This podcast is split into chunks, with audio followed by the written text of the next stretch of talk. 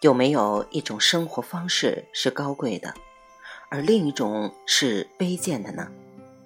还是一切的生活方式全属虚幻无味呢？罗素。上帝也给每只笨鸟准备了一根矮树枝。土耳其谚语：“平庸者伟岸，英雄者辈。”看见平庸的人们像鸡鸭觅食那样只顾一味的趋利求生、蝇营狗苟、低级趣味，便忍不住想要厉声或委婉的教育他们一番，说什么人生在世，须得奋发创新，有所建树，才不算枉活一场。庸人闻之，多少也有点惭愧，灰溜溜的，仿佛自己做错了什么。这种场合之滑稽，简直就像是病人在训斥医生不够健康。须知，真正做错了的，正是那些气壮如牛的造势英豪。这话还得从头说起。让我们先来看看创新或建树原本究竟是怎么回事儿。创新并不是人类独有的本领。倘若没有自然物演的步步创新，人类又将从何而来？姑且不提无机界怎样造化了生命，只需考察一下生物进化，也就是生物的变异现象，如何建树了他们的未来，一切都会水落石出。其实，生物最重要的属性，首先是遗传。因为生物诞生时，它已极度弱化，死亡的结局接踵而来，所以它必须借助于某种类似接力传递那样的方式，使得短暂也能够永恒。这就是生物遗传增殖机能的初始意义。遗传过程本身有一项基本要求。那就是他必须能够忠实不走样的拷贝自己的基因编码，否则畸形累累，何以传嗣？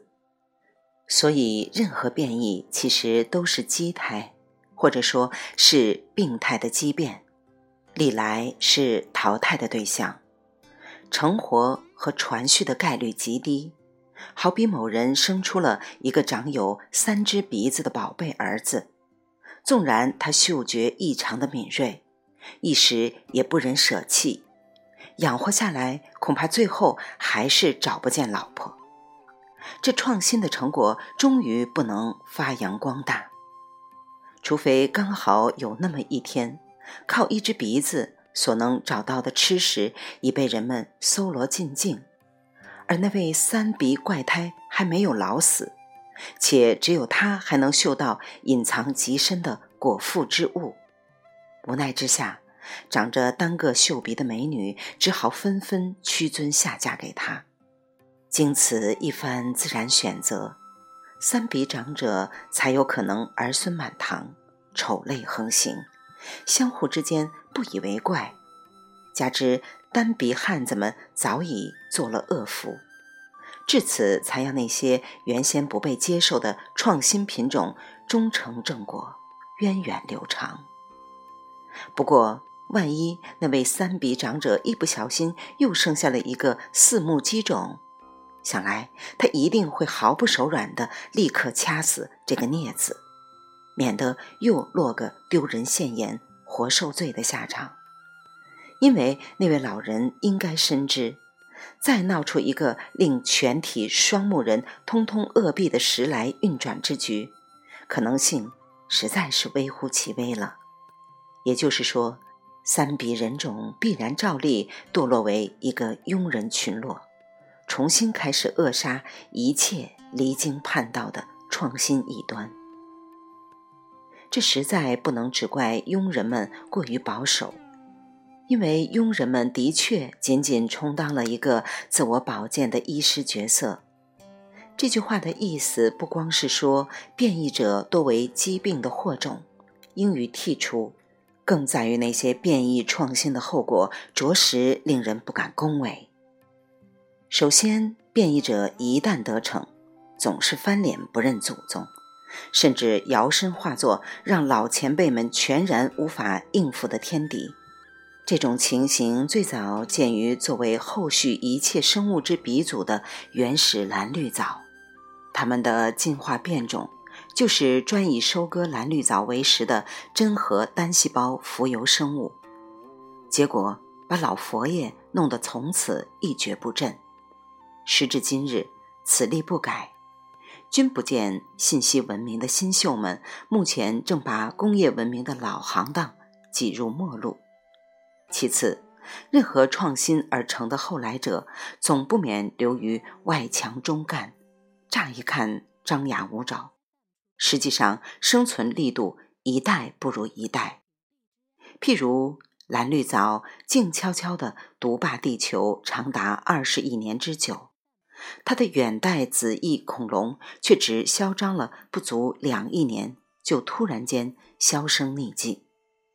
后来的高等哺乳动物就更为不济了，它们总体上的问世纪元才不过九千万年左右，居然全如匆匆过客，你来我往，绝灭纷纷，如今早已所剩无几。尤为不妙的是。我们人类作为一个最后也是最高尚的创新生物品系，迄今还不足五百万年，就已呈现出一系列衰竭前的过剩微象。如此看来，庸人们不肯创新，不求进取，岂非慧眼独具，大智大德？由此也可见得。人性中天赋的保守素质，其实就是生物遗传守旧律令的自然延续。正如人性中天赋的激进素质，照例不过是生物变异进化律令的自然继续一样。不同点也许仅仅在于，变异创新缔造了存续，遗传守旧维系了存续。换成一个争论不休的老话题。也可以这样说：英雄创造历史，群众维护历史。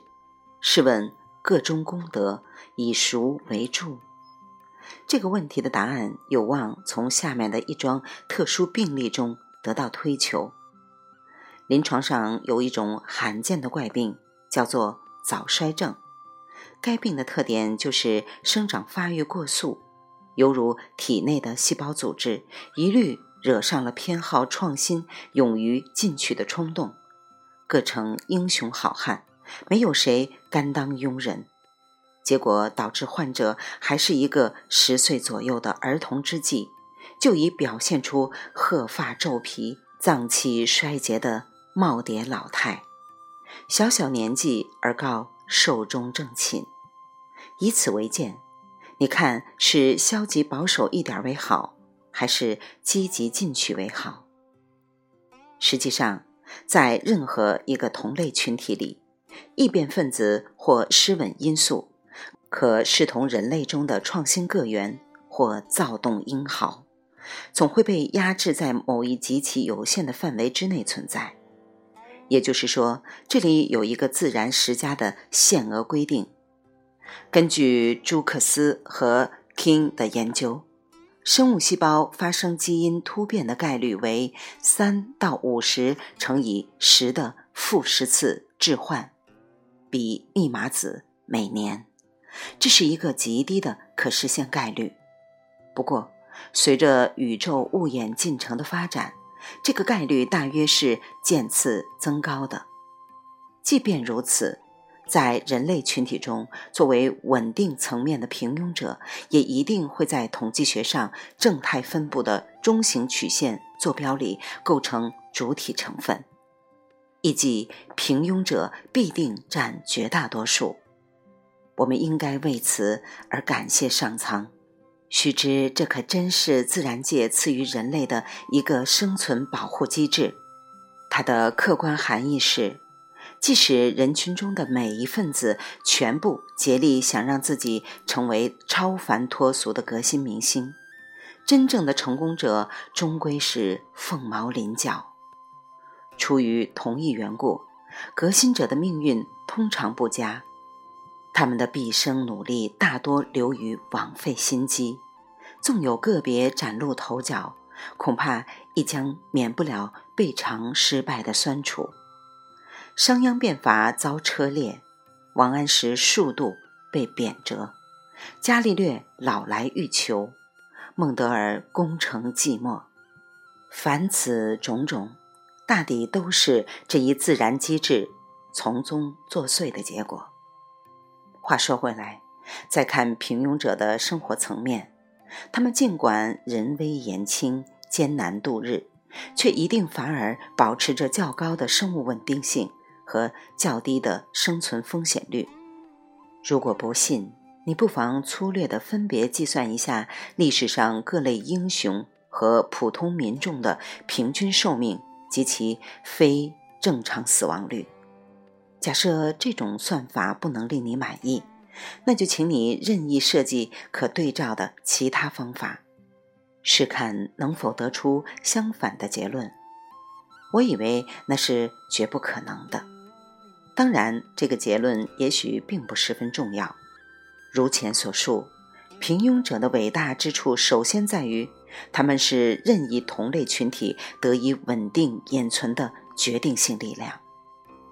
然而，在各个领域，人类眼下正表现出创新率明显增高的迹象，也就是那个原本十分高耸伟岸的中型平庸分布曲线，正呈现出渐趋矮化、萎靡的倾向。